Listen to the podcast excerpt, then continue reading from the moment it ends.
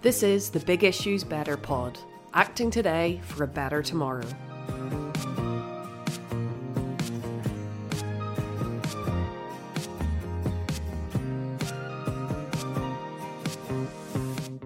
I think it's really important that we create safe environments. And that doesn't literally mean physical buildings. It's like mentally, emotionally, psychologically safe environments.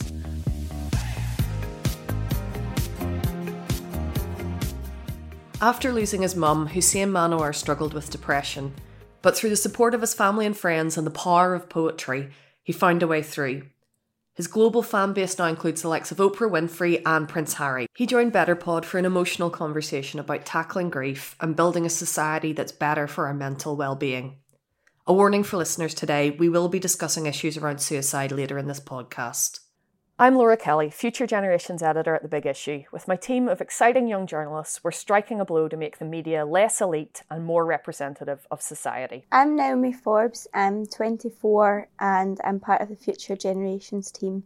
I'm just so glad to be here and be part of the Future Generations team because I was a teen mum and people like me don't usually get opportunities to work in the media. So, Naomi, tell me about what you took away from our conversation with Hussain. Um, the main thing I took from it was the importance of therapy. But therapy can be anything, it doesn't necessarily have to be traditional therapy in a room with a man with a clipboard. It can be poetry, it can be artwork, it can be exercise.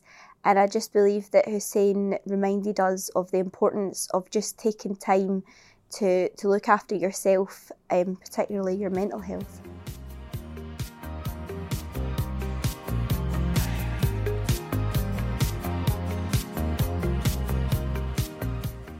Thank you so much for joining Naomi and I, Hussain. It's really good to see you. Thank you very much for having me. Your debut poetry collection invites readers to come with you on your journey through depression and grief and out the other side to a better place. In the wake of coronavirus and the trauma of the last couple of years, um, I think it's a journey that will resonate with many of our listeners. You've called it Life is Sad but Beautiful. Tell us a little bit about what that title means to you. Yeah, so so it's called Life is Sad and Beautiful. Oh, I'm sorry. No, no, it's all good. It's all good. Yeah, the title is basically from a place of I really found that life is sad and it can really be sad at times. But if you work at it and you really have to work at it, your life too can be beautiful. And um, it's from all the sadness that I've gone through that I was able to create beautiful things from my life. And whilst experiencing them beautiful things, I had to remember it's because of the sadness that I was able to do that. So that's what I thought. I found myself saying it a lot. Oh, life is sad and beautiful. Kind of like when people ask you how you're doing, I'm just like, yeah, I'm good, but I can't complain. it's like it was kind of like that. So um, that's how the title came around. I guess there, I I slightly misspoke, so I apologize for that. But it maybe does actually tell you something interesting, right? Because um, it's the the different. There is a difference between but and and, and you've kind of talked a little bit about that. So I guess does that mean to you that it's both at the same time, as as opposed to those being opposites? Well, you know what's really interesting is um, I was never good at English language in school, so my book is full of spelling mistakes. So I love the fact that people like myself make mistakes and get things wrong and because it does what it's meant to do like here right now is open the conversation. And sorry to digress a little bit away from the question i'll come back to it. But i feel like a lot of the time people don't pick up a pen or don't get involved in artistic things because they feel like they're not going to be excellent at it. And I really feel as if, for me as a writer, in my book, it says the word preface or preface, and in brackets underneath it, I put, I still don't know what this means. And I feel like I've addressed many things in the book that I never really understood and I still don't understand.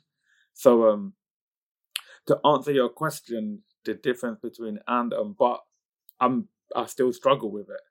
That's fair. I think, um, yeah, I think that's interesting though. De- definitely to me, the, the choice of and is is meaningful. I think so. Um, yeah, thanks for thanks for correcting me. thanks for even looking into that. That's that's really nice of you. I, and that's what I hope the book does. I hope people look into the poems and not just take them as face value. So the loss of your mum in 2017 has obviously had a huge impact on you. Um, is there any chance you could tell us a bit about her? Um, I know it's something that you write about a lot. Yeah, she um, was a very special woman in my life, and I'm fortunate enough to have had a mum in my life because I'm friends with people that that didn't. So I, I remind myself every day of how lucky I was to experience a loving mother to begin with. Um, she was born in Barking. Uh, she grew up in Dagenham, and she was a character. She was she was very funny.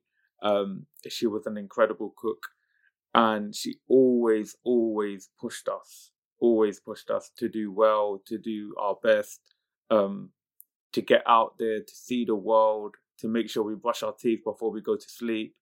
Um, make sure your smile is always nice and on display.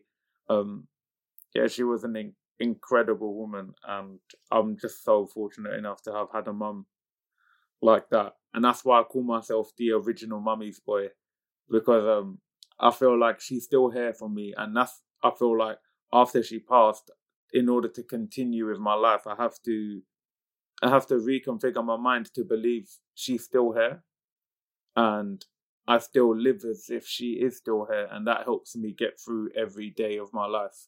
Um, because grief is hard and heartbreak is tough. And there was something somebody said to me once. It was my brother, and he read it somewhere, and he said, "Mum can teach you everything, but she can't teach you how to live without her." And having heard that, I was like, yeah, it's true. It's very true. So um, it then put a lot of things into context for me growing up when my mum lost her mum. I never understood because at that point I still had a mum. And you don't ever understand what grief is like until you lose somebody that you loved. And then, then, but the good thing about her, or the best thing about her, if I was to think of one thing, was that she did her best to prepare us for when she's no longer here. And when I say that, I say she always used to say every day of her life, when I'm no longer here, I want you to cry and get over it. You must get over it. You must continue with your life. You have to cry and you must get over it. And um, with that being said, I thank her so much for giving me them words because it was them words that went on to save my life and help my mental state of mind. And that's so nice to hear. You know, you have you've obviously talked about how important it is to talk about death and bereavement. So hope that you won't mind us kind of asking you to take us back to the moment when you actually lost her. Um, do you remember just exactly how that hit you? Oof. So when my mum passed, um, she had a sudden brain aneurysm. So it was very quick. There was no prior warning there was nothing that can ever prepare you for any type of grief, really. Um, and my dad phoned me, and I came home, and she had sadly passed at that point. And I remember, I think one of the hardest things was seeing my family's reaction to it. So her sisters, my grandma, who's still alive, um, my dad's mum, seeing her siblings react to this because I feel like as a as her child, I kind of went into like a project manager mode where I was like, oh, is everyone all right? Is everything okay? But even though it's not, you you're trying to like hold jelly in your hand that's falling through your fingertips, and you're like, let me try to just reclaim anything back. So it didn't actually hit me until after the funeral.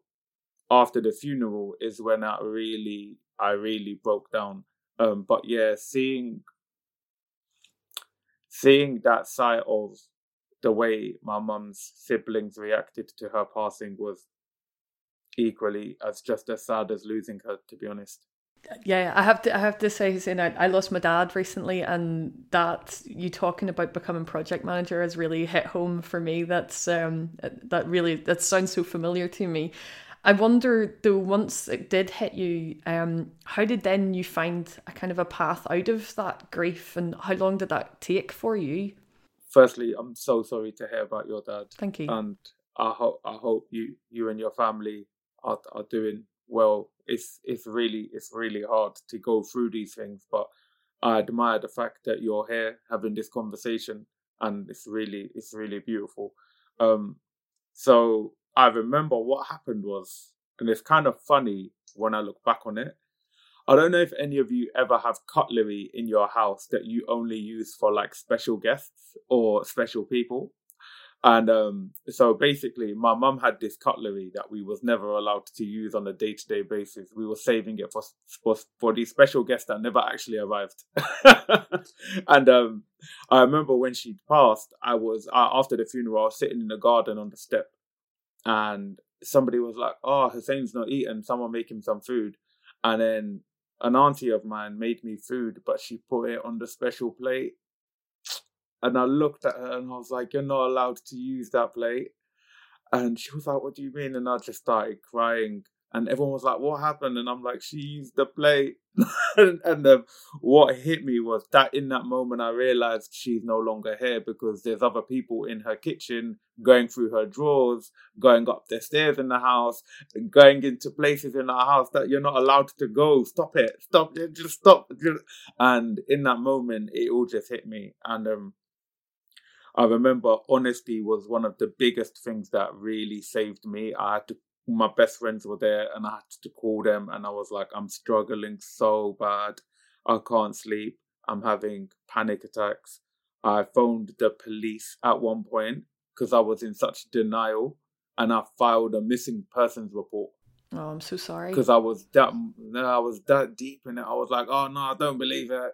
I just buried her, but I didn't believe it and um, I was like, oh no, I don't know where she's gone. She's ran away somewhere. Oh, we need to find her. And um, so yeah, it took me a long time, and then I started writing. And then my friend, two of my friends actually stayed around. They were kind of on rotation, sleeping around in our house, luckily. And my little sister had her friends there, which was nice. And um, just writing, writing, writing. I just wrote my way through absolutely everything. And um, even even just right now, uh, right above me, I have a printout of a WhatsApp conversation from her where she said, um, uh, "I'm gonna buy you some mangoes and watermelon because I'm missing you, and the house is quiet when you're gone." And little things like that, they they still hit so hard. But um, it was the writing that saved me and the words and i hold on to the words so much of the conversations that i had. And that that i try and tell myself all the time is such a blessing because i know people that have lost people they have no photos of them they have no videos of them they don't have the sound of their voice and for me to have that is a it's a blessing and i i just you just hold on to it there's a professor green song called photograph with rag and bone man have you? Heard, I don't know if you've heard it. And he says, "I wish that I could have yeah. had more photographs of us." And it's just such a powerful, powerful piece of art. Um, I know we're going to talk about that later, but that came to mind because also songs and um, music and art really, really helped me. I've had some good cries, some very good cries to "My Heart Will Go On" some very good cries. And I just want to say, once you that is cry, a classic of the yeah. genre, the classic of yeah, the genre, it, mate. and it's like it, it, it hits you each and every time, and it helps to release all the tears that need to come out. And I, I encourage people to cry. I don't believe we should suppress how we're feeling. So you're obviously a huge mental health advocate. Um, how did you get to that stage? How did you actually become a mental health advocate? I think by default I may have always been one. Um, from as long as I can remember when I wasn't being a teenager. I just really felt that education on a subject matter that we know nothing about is really the best thing that we can give back to the world because we encourage people to talk about mental health, we encourage people to speak about these matters. But number one, not a lot of people feel comfortable about speaking, and two, we don't actually know what to respond to people when they do actually tell us what their situations and problems are. And also coming from the community group of people I come from, being British Pakistani, there's a poem in the book actually called um, Cultural Identity Crisis, which is all about not knowing who you are, but kind of knowing who you are. but being torn between worlds. I, I've learned from my own experiences to always be more empathetic and just because i've went through depression and i've managed to come out of it i still need to be just as empathetic as i was when i was experiencing depression it's very easy to like graduate from depression and think oh yeah like i don't ever need to go near there again do you know what i mean but it's like no you can't we have an obligation and a duty to to you know in relay they pass the baton on I kind of feel like it's like that. You got to pass the baton on, and there's a whole chapter in my book called "Destroying Depression," and um, yeah, I kind of feel like it was always in me. It just took life to hit me to bring it out of me. Well, I think you're right. It is so important that you know you know that you've got that knowledge to help other people when you've been through it yourself. Because as you said, it would be so easy to say, "Right, I'm out of it, so I'm done." But to actually go back and want to support others is is amazing. Yeah. You just don't know. One thing you say could save or change someone's life or mindset. And that's the thing. Everyone's looking for them little gems, them them signs in life. And you don't know. It could be something anyone says at any time that helps. You've worked with some really big names like Oprah Winfrey, Prince William, Prince Harry, um, Marcus Rashford, um, Tyson Fury, and the FA, and that's literally just to name a few. Um, why do you think your work has resonated so widely? I've had so many walks of life in my life. I've worked in supermarkets. I've sold double glazing. I've been a TV extra. I've went to university and studied a degree in construction. Like I've lived so many different careers that I was able to develop and understand an understanding. Sorry, and I feel like that understanding combined with the vulnerability if as long as you're willing to be vulnerable, people will connect to you. And I always kind of say to people, I don't think I'm an expert in what I do. I just think I'm willing to be vulnerable. And being vulnerable is what allows is what allows people to connect regardless of who they are, their status in in the world and life and everything. Um because it's just as important to me to do that work, to, to also work in schools and colleges and prisons and um, youth groups is just as important. And um, because everyone deserves the chance to be connected to something that makes them feel vulnerable. And sometimes you just need poetry or whatever it is to help you unlock that, that part of you. Coming up after this message, why is mental health an important part of the conversation about how we can act today for a better tomorrow? Did you know you can get the big issues award winning journalism through your door every week? As a Better Pod listener, you can sign up to get a four week subscription to the best in news, politics, and culture for just £12. And we'll even throw in a stylish tote bag for free. Go to bigissue.com slash bigpod to find out more.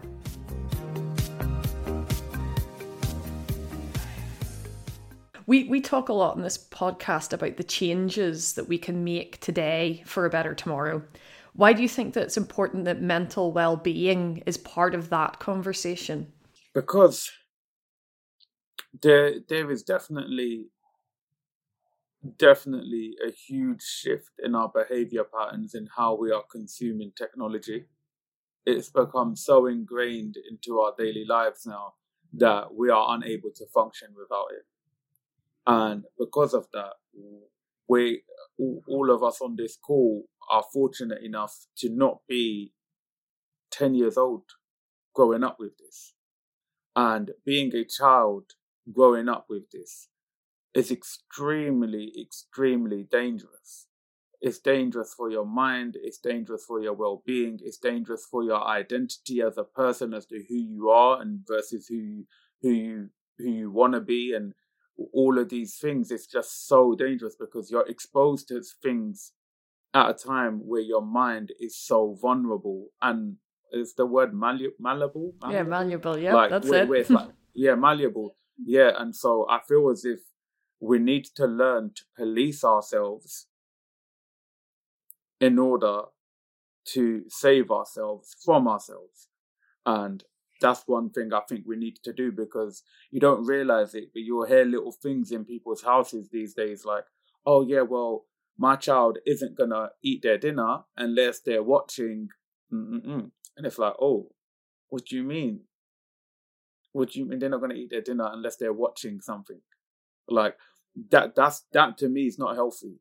There's lots of practices that are now going on that are becoming so ingrained that is is we're being consumed by a consumption loop, and it's never ending, and it's never gonna end. And I feel like we need to be doing so much more to protect ourselves and the next generation of people. So the best thing I would say is you have to learn to police yourself. Mm, yeah, absolutely. You've talked in your writing um, about suicidal thoughts, um, and I know that um, in the UK, men remain much more likely to die by suicide. Um, it's one of the leading causes of death for young men it's obviously a really big issue, so we're not going to be able to get through all of it here. But I wonder, in your experience, what do you think we can do to, or what can be done, I suppose, to reduce the number of men that we lose to suicide? I think it's really important that we create safe environments. And that doesn't literally mean physical buildings. It's like mentally, emotionally, psychologically safe environments where and again, it's like something I'm checking myself with because I have a tendency to talk over people once I've once I've asked them something. So I need to be like, shut up and saying, "What are you doing?" You've asked someone a question, let them answer it, and and believe the answers you're hearing. And if someone is beginning to open up to you, don't brush it off. The problem is, everybody gets caught up, especially if you like live in a big city. Like life moves uh, so fast and you've promised someone you was gonna catch up with them, and before you know it, it's Happy New Year, and it's like the year the year's gone, and we don't get the time that we used to get when we was younger. So it's about making time for people. It's about listening to people.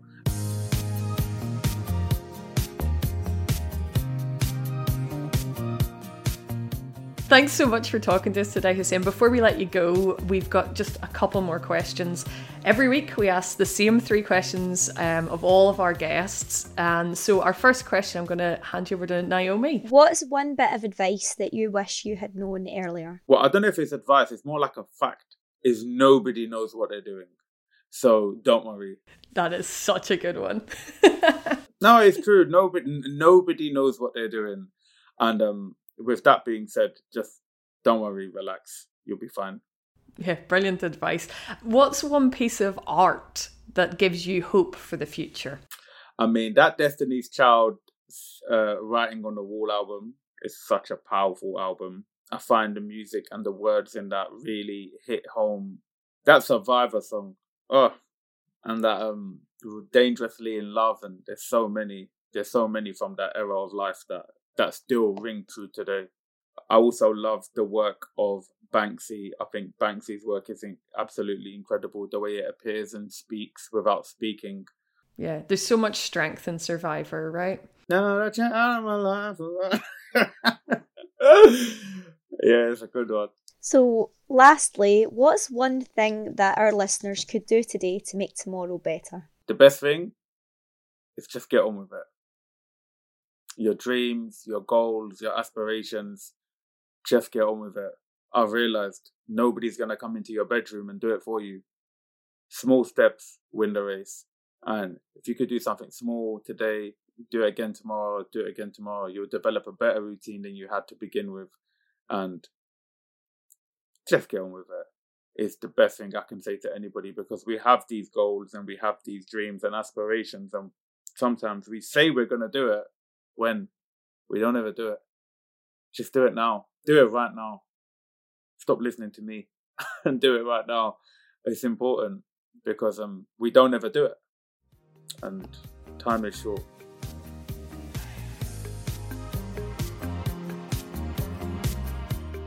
Thanks for listening to Better Pod. If you'd like to support us, please subscribe, leave a review, and tell your friends. We're relying on word of mouth to bring people into our conversation and to help us all discover how we can act today for a better tomorrow. You can keep up with all the big issues reporting at bigissue.com, where you can also discover where to find your local vendor.